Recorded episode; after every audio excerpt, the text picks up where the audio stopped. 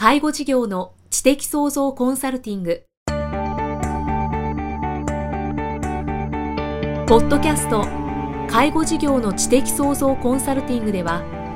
介護事業サービスを充実させるヒントはもちろん介護事業特有のマーケティングや数字を具体的にするアカウンティングの知識を身につけていただける番組です。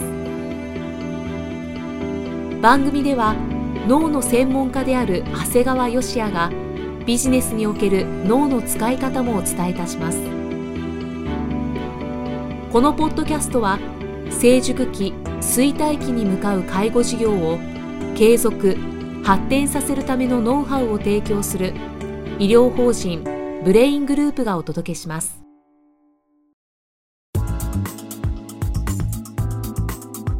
こんにちは、生きみえです。介護事業の知的創造コンサルティング。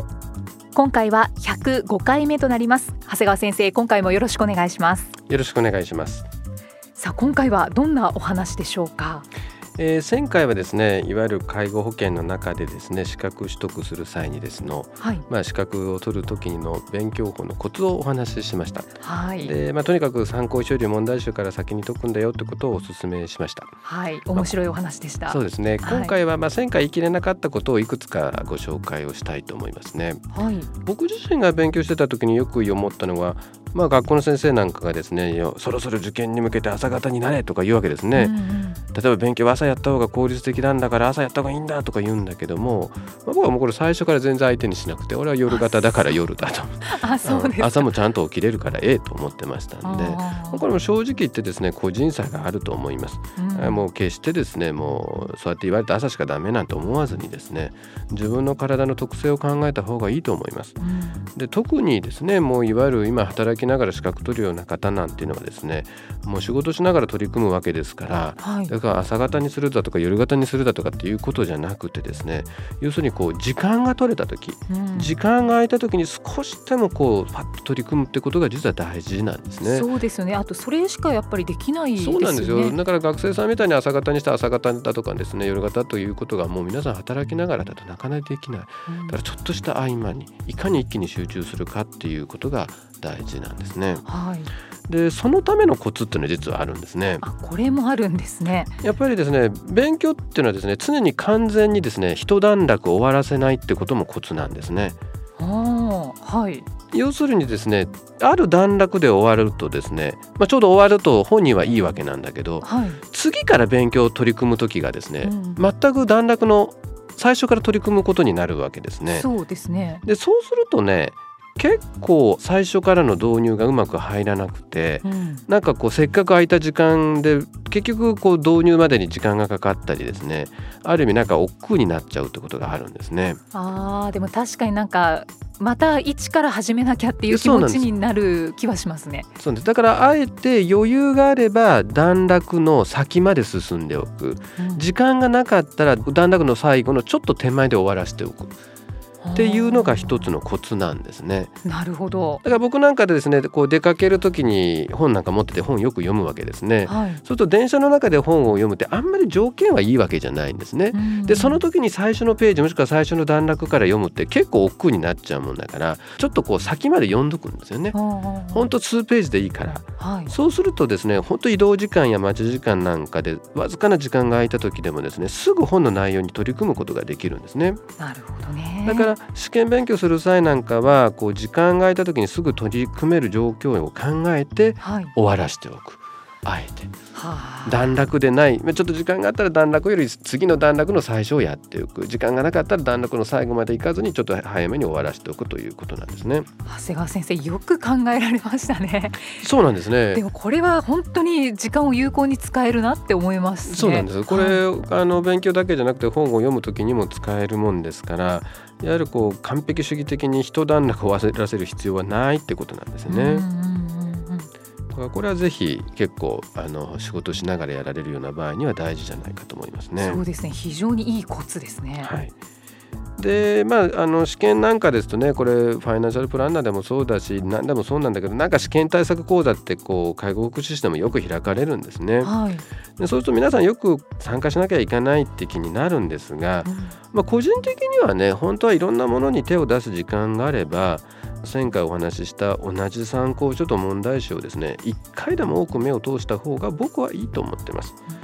で実際ですねどんな参考書とどんな問題集がいいかってことをすごい気にされるんですがあこれは気になると思います。ただ僕の感覚ではですねこう参考書と問題集を同じメーカーにするっていうことは気にされた方がいいと思うんですね。それはページ数を探す手間が省けますから、はい、問題集を解いてる時にどこの参考書の何ページを参考にすればいいというのがちゃんと書いてある方がいいわけですからこれはやはり同じメーカーにすることが絶対なんですが、はい、内容って実はそれほど差はないんですよね。これ実は自分が大学入試の時にですね実は痛感してまして、はい、僕はですねよく医学部に入ったということでどんな難しい塾やどんな難しい参考書を使ってたんですかって言われてた時にですね僕は真剣ゼミですって言ってみんなびっくりされるんですね。それはびっくりしますね、はい、ただ僕はなかなか塾行ったりするのもすごい嫌いだったし、はい、だから自分のペースで勉強したいしといって難しいこう参考書とか難しいやつって結構よく分かんなかったもんですから、うん、まあ、真剣ゼミぐらいがとっても簡単んでその代わりそれを何度も完璧に繰り返すとですね結構いい成績結果が出るんですね。やっぱり繰り返すことって大切ですね。そうですね。あの受験の先生なんかに僕が聞いたのによるとね、はい、これはもうどんな試験でも鉄則なんですが、難しい問題が解けた人間が合格するわけじゃないんだよと。普通の問題を普通にあの解けた人間が合格するんだよってことをずっと言われてたもんですが僕はそれをずっと徹底してたわけですね。特に資格試験なんていうのはですね誰かを落として自分が通るじゃなくてそれはある一定のラインをクリアすれば通るわけですから、はい、とにかく当たり前の問題を当たり前に解けるようにすることが目標なんだよということなんですね。うんそれでもまあやっぱり不安で他にも、うん、対策をしておきたいっていう場合はどうしたらいいもうその場合はですねいわゆる試験対策講座にそれでも参加したいっていう方はですねとにかくいわゆる参加した限りにおいたら予習より復習が大事だってことをぜひもう知っていただきたいですね。復習が大事。僕も実はですねそういう講座のですね講師やったりするんだけど、はい、むちゃくちゃ一生懸命みんなメモ取ってるわけですよ。むちゃくちゃ一生懸命メモ取ってるね、はい、でもねそれをあ家帰って復習する人ってほとんどないんだよね。確かにそうかもしれないですね。あんなに一生懸命メモ取ってたら後で一回は見直しなさいよと思うんだけど絶対見直さない。なんかそこで満足しちゃうんですよね。これ実はですね僕らが大体受験生やってた時に塾に行っても成績伸びないっていう人たちがいっぱいいたんだけどそれはそれが理由なんですよ、はい、みんな例えば学校の授業が終わってクラブ活動終わってから塾に行く。一生懸命メモだけ取ってくる。帰ってくる。でも成績伸びない。ある意味当たり前なんだよね、人間の脳っていうのはですね復習をして初めて知識として脳に定着するんですよ。はい、だからもう逆に最初から復習する時間が取れないっていう場合はですねもう最初からですねもうそんなあの対策講座に行かないでもう自分が使ってる参考書問題集を繰り返した方が絶対に僕は効果があると思います。うん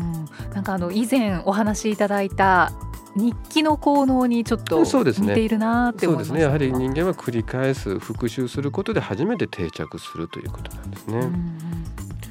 あとはまああの対策講座と同様にですね試験近くなるとこう模擬試験を受けてねその結果で結構一喜一憂される方も見えるんだよね。そうですね。ああ全然ダメだとかねこれもほとんど意味がないんですね。もう模試っていうのはですね自分がどの分野が苦手であるかをですね知るために受けるもんなんでね。はい、だからもう目的が間違ってるわけねだってそこであなた合格ラインですよってもらったって何の意味もないわけで、うん、自分がどこが苦手なのかということなんですね。だから僕なんかでもですね高校時代にですね模擬試験も受けてたんだけどずっと僕は E 判定でした最後の最後まで。そうでしたか、うん、でも全然気にならなかったですね。だって現役生がそんないい点数が取れるわけがないわけですね。最後の最後までこうの成績が伸び続けるということが分かってれば模試っていうのはあくまで新しいものを学ぶためにねあの受ける。だから解けなかった問題は必ずできるように後で復習をしておくというのはとっても大事なんですね。だから時々ですねそういった模擬試験なんかでも回答がいただけないような模擬試験があるんですね、はい、そんなのはもう絶対受ける意味がないですね。なるほど。復習ができないから。だから必ず、えー、ちゃんと最後に回答がいただけてでその回答を見ながら自分が間違えたところをちゃんと復習して初めて意味がある、うん、受けるだけでは全く意味がないということなんですね。はい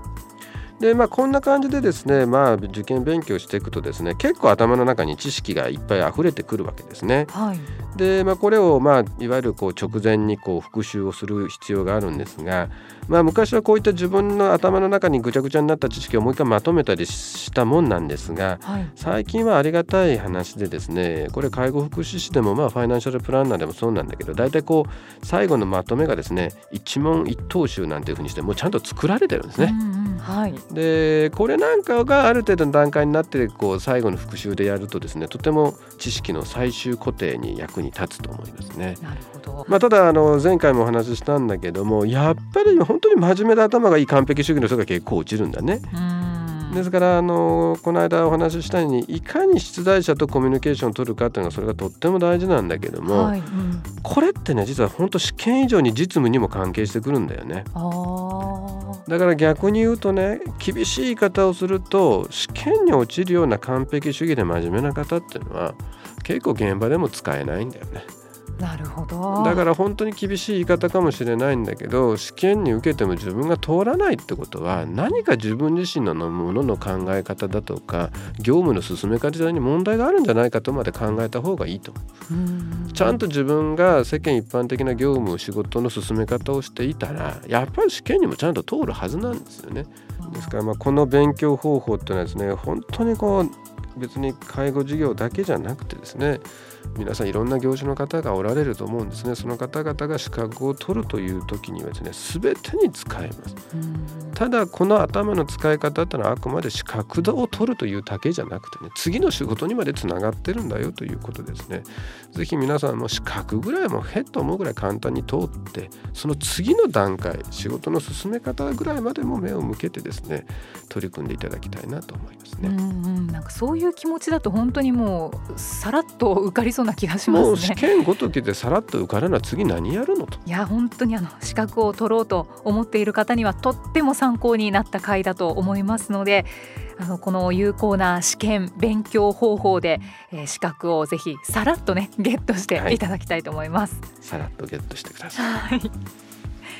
介護事業の知的創造コンサルティング今日は105回目をお送りしてきました長谷川先生ありがとうございましたありがとうございました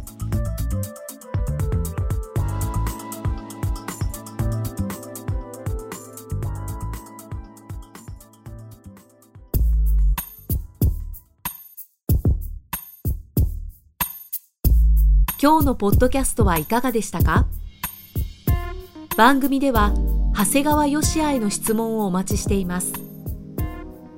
質問は株式会社在宅のウェブサイトにあるお問い合わせフォームからお申し込みください。サイト URL は http コロンスラッシュスラッシュ brain-gr.com スラッシュ zaitac http コロンスラッシュスラッシュブレイン gr.com スラッシュ在宅です。それではまたお耳にかかりましょう。この番組は提供医療法人ブレイングループ理事長長谷川義也プロデュースキクタスナレーション生きみえがお送りしました。